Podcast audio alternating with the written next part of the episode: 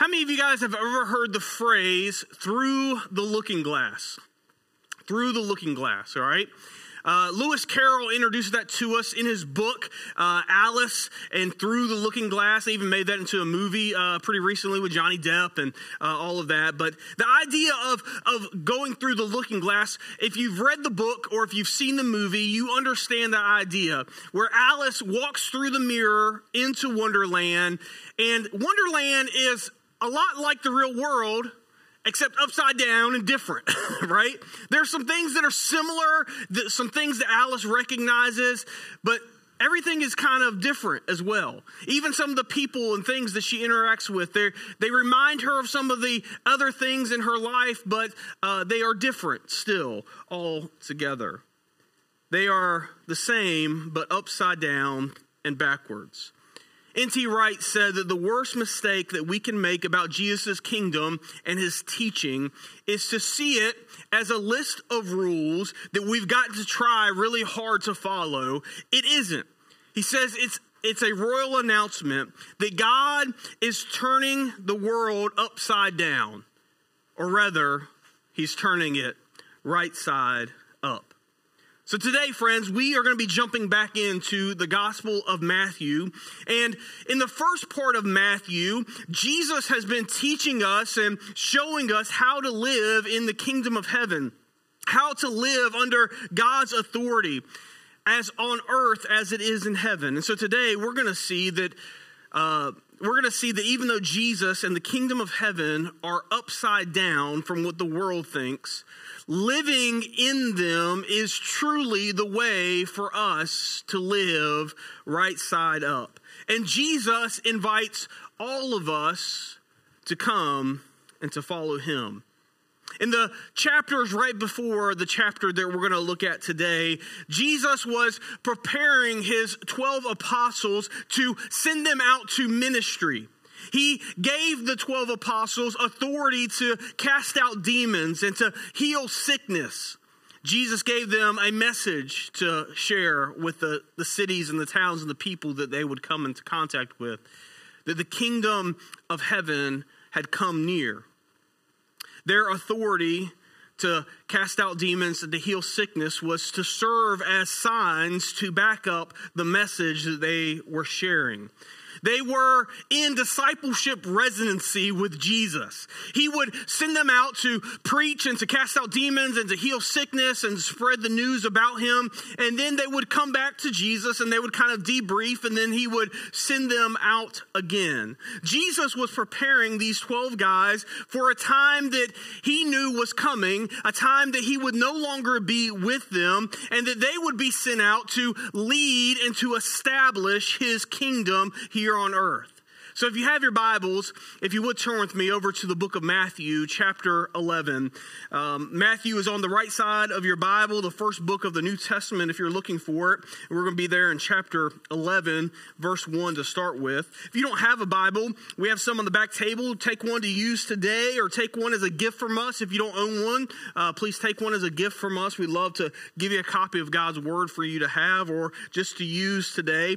Uh, Matthew is one of four books uh, that start the New Testament, and we call them the Gospels Matthew, Mark, Luke, and John. And that word gospel simply means good news. And we say that because Matthew, Mark, Luke, and John, they tell us the good news about Jesus. They tell us about his life and his teachings and his miracles and his death and his resurrection. And so read along with me in Matthew chapter 11, and we're going to start there in verse 1. We'll have it up here on the screen to read along with as well. It says, After Jesus had finished instructing his 12 disciples, he went on from there to teach and to preach in the towns of Galilee. When John, uh, who was in prison, heard about the deeds of the Messiah, he sent his disciples to ask, Are you the one who is to come? Or should we expect someone else? Jesus replied, Go back and report to John what you see and or what you hear and see. The blind receive sight, the lame walk, those who have leprosy are cleansed, the deaf hear, the dead are raised, and the good news is proclaimed to the poor. Blessed is anyone who does not stumble on account of me. Now, this was a pretty dark time for John. He had been in prison for the last 10 months or so. Um, he knew that his death was coming quickly. Has my life been a waste? Is Jesus really the one that I came to prepare the way for? Is Jesus really the Messiah? All of these questions had to be swirling in John's mind as he sits locked up in prison. And as Jesus often does, he doesn't answer John's disciples with a simple yes or no. Instead, he tells them to go and to tell John to report everything that they hear and everything that they see. John knew the Old Testament prophecies about the Messiah well. And he knew that the Messiah had come to heal the sick and to preach the good news to the poor. And, and it may sound strange to us to hear John's doubt and questioning of Jesus from the man who was the first person to announce that Jesus is the Messiah there at the Jordan River. But John had been in prison for a better part of a year, and that's plenty of time for doubt and depression to set in. Plus, Jesus didn't meet the expectations of the religious leaders. He wasn't what the religious leaders expected. And Jesus' ministry was completely different from John's ministry. John went out into the wilderness and he demanded people to repent of their sins, while Jesus, on the other hand, went to where sinners were and built relationships with them, hanging out with sinners where they were, not fasting like John and his disciples, but going to parties and then inviting people to simply come and to follow him.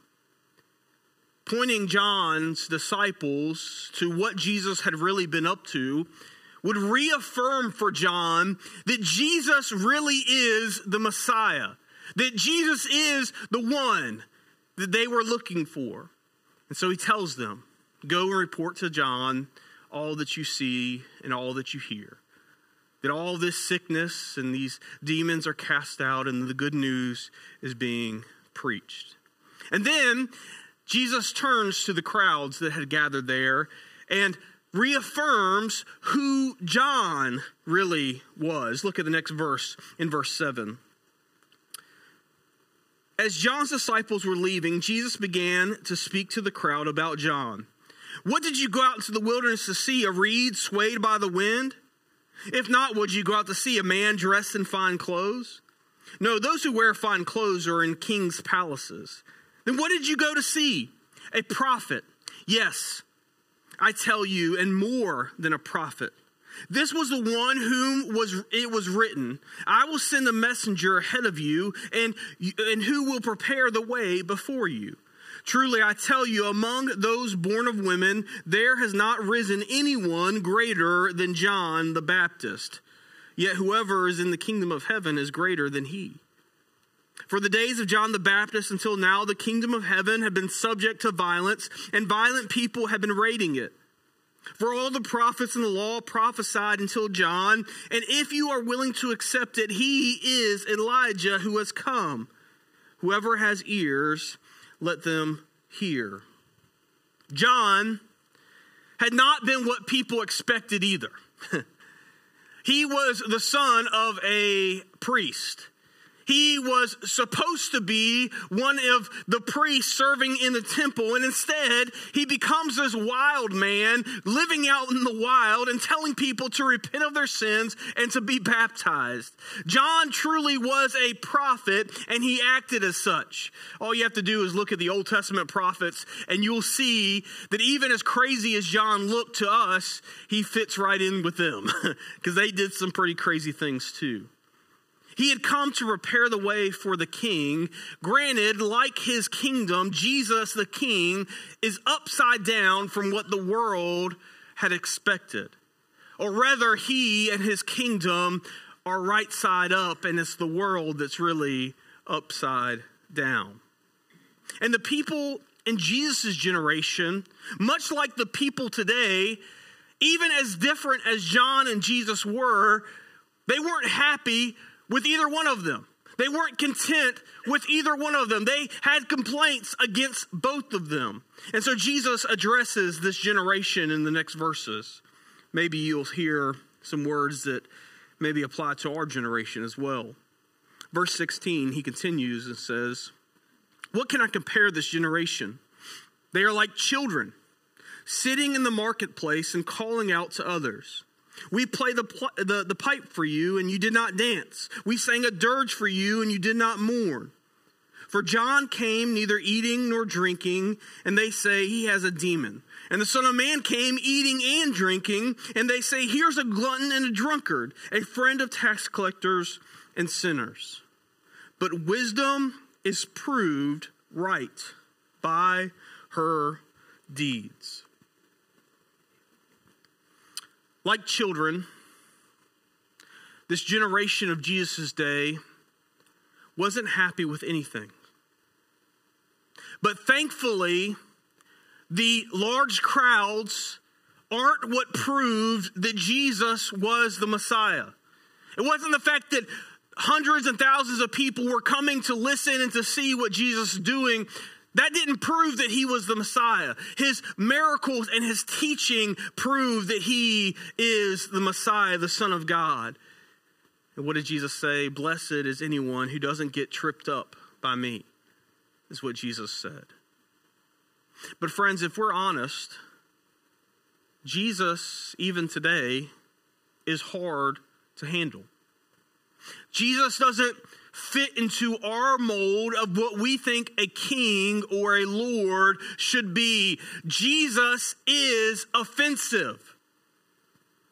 Like Paul said, the message of the cross is foolishness to those who are perishing and the power of God to those of us who have been are being saved. Jesus was then and he is still today upside down from what the world expects. Jesus and the kingdom of heaven are upside down from everything at the core of our world. Jesus teaches us that if we are to live in the kingdom of heaven, that we are to turn the other cheek when someone attacks. Jesus teaches us that if we live in the kingdom of heaven, we are to get the log out of our own eye before we pull the speck out of another's. Jesus teaches that if we live in the kingdom of heaven, we are to die to ourselves. Jesus teaches us that if we live in the kingdom of heaven, we are to put others above ourselves. We are to pick up our cross and follow him. And this smacks against the core of our culture that is all about me and what I want and what I desire. Living in the kingdom of God is not about me, it's about others. It's about learning to follow the example of Jesus and sacrificing ourselves to put the needs of others above our own, to put our rights below the rights of others, to put our wants below the wants of others, to pick up our cross and to follow after Him. The living in the kingdom of heaven is all about others. Now, we may prefer a more domesticated Jesus, but that is simply not an option that Jesus gives us. And so we either need to accept Jesus for who he is or not at all. Jesus and the kingdom of heaven are upside down from everything that the world thinks that they should be, and maybe even everything that you expect them to be. Jesus tells us that later in the book of Matthew, in Matthew chapter 16, in verse 26, he says this. He says, What good will it be for someone to gain the whole world and yet forfeit their soul? That's what our world teaches us. They teach us to do everything we can to gain everything and as much as we can, right? But Jesus says, What good will it be if we gain the whole world and yet forfeit our soul? Or what can anyone give in exchange for their soul? For the Son of Man is going to come in his Father's glory with his angels, and he will, will reward each person according to what they have done. Truly, I tell you, some of you who are standing here will not taste death before they see the Son of Man coming in his kingdom. Friends, the kingdom of heaven has come. So, what good is it, even if we gain the whole world and yet forfeit our souls? Jesus is the king and he has come and he is coming again in glory. So the question that you must answer today is what will you trade for your soul? Jesus invites us, Jesus invites you to come and to follow him today, to come and to find everlasting life. But before you do, Jesus tells us that we must count the cost. Right before these questions that Jesus poses uh, in verse 26 of Matthew 16, he shares the cost of following him in verse 24. And he says this Whoever wants to be my disciple or someone who follows Jesus, they must deny themselves, take up their cross, and follow me. And whoever wants to save their life will lose it, but whoever loses their life for me will find it. Friends, maybe today, like John, maybe you've been asking, is Jesus really the one? Is Jesus really the one who he says he is? Is Jesus really the one that I can put my trust in? Is Jesus really the one who can save us? And friends, I can confidently say to you this morning that yes, He is. He is the one. A little bit later in Jesus' ministry, he had gained popularity. I mean, he had fed thousands of people. He was healing sick. He was casting out demons, and people were coming out into the wilderness to find him and follow him. He couldn't get away from the crowds.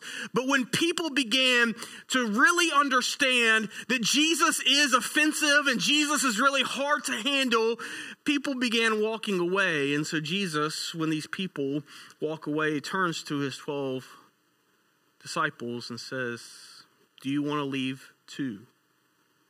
And I love how Peter responds to Jesus. He says, Lord, to whom shall we go? You have the words for eternal life. We have come to believe and to know that you are the Holy One of God. Later in the book of Acts, Peter will say that Jesus is the only one in whom we can find salvation. Friends, Jesus is the one. So will you come and deny yourself today? Will you come and take up your cross and follow after Jesus? Well, the Bible tells us that in order for us to deny ourselves, we first must believe that Jesus is who he says he is, that he is the Messiah, the sent one of God, the Son of God, the Son of the living God. We must believe that he died and rose from the grave to pay for our sins. And then the Bible tells us that we are to repent. And that word to repent simply means to have a change in direction. It's we are living for sin, living for the world, living this way, and to turn directions and start living for Jesus. To repent means to, to change. Friends, you have been living for the world. You have been living for sin. Maybe you've been living for money or success or other people or sex or alcohol or drugs or for the world. Friends, let me ask you where have any of those things that you have been living for gotten you? Change directions. Turn towards Jesus. Repent today. Deny yourselves and pick up your cross and follow after Jesus. And then the Bible tells us that we die to those sins and are buried with Jesus and risen with Jesus when we meet him in baptism. So come today. Come today and die to your sins so that you can truly live. This new way of life, it's different than what the world expects. This living in the kingdom of heaven is upside down and different from the what the world teaches us to live. And it may be different from what the way that you have been living. But friends, let me tell you that it's worth whatever it may cost you. Jesus died and rose from the grave again to pay for your sins and to pay for mine. Jesus has died so that we can put sin to death and so that we can truly find our life, the life that God wants us to live in His kingdom. So, won't you come today and follow Jesus? Here at Journey Church, we say that we want to help everyone discover their relationship with Jesus. And when we say everyone, we mean you. We want to help everyone. We want to help you discover your relationship with Jesus. That last verse that we read in Matthew chapter 11, Jesus said that wisdom is proved right by her deeds. So, friends, let me ask you, what will you do today? If you're ready to make Jesus your Lord and Savior, or you want to talk about what that means, I would love to have that conversation with you today. I'll be out in the lobby. Come and talk today, or call or text me anytime. I'd love to talk with you, answer questions, and pray with you, and give you whatever you need. But maybe you're here today and you're like me and you're already a follower of Jesus. So, what do we need to do? Well, like Jesus sent out his 12 disciples to go and to preach the good news to cities and places, God is sending us. We also say here at Journey Church that all of us go out and build authentic relationships with the lost in our community and our world to communicate the gospel of Jesus. And Jesus has shown us exactly how to do just that. Jesus spent time with tax collectors and sinners. Jesus built authentic relationships with the lost. And we believe that it's through these authentic relationships with others that we are building, that God is going to open up opportunities for us to share the good news, the gospel of Jesus with them. So if you're like me and you're already following Jesus, then we all need to go out and build authentic relationships with our families and with our neighbors and with our coworkers and our classmates and our friends and our communities. And we must be ready for when God opens up those opportunities for us to share the gospel. And then we must have the courage to share it. Friends, Jesus is the one. He is the Messiah, the Son of the living God. So will you come and follow him today? Will you pray with me? Father, we thank you so much for your Son, Jesus. We thank you that he is who he said he was, that he is your Son, that he is the Messiah, and that he came and lived the life that we couldn't, perfect without sin. And he then gave, his, he laid down his life for us. Father, thank you. We don't deserve it, we haven't earned it. Thank you for sacrificing your son Jesus for our need. Father, if there are those who are here, who are far from you, who are lost. Father, would you help them to count the cost this morning? Would you help them to deny themselves and to pick up their cross and begin following you? Would you lead them to yourself today?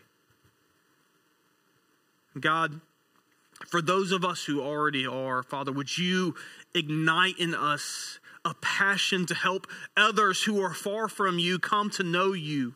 Would you help us to have the courage to go out and build authentic relationships with people who are far from you so that you can open up opportunities for us to share the good news of your Son with them? Father, even though living in your kingdom may look upside down to the rest of the world, Father, we thank you that it is truly living the right way up. So, Father, help us to go against the flow. Help us to trust in your word. Help us to trust in your son, Jesus. And we ask all of this in his precious name. Amen.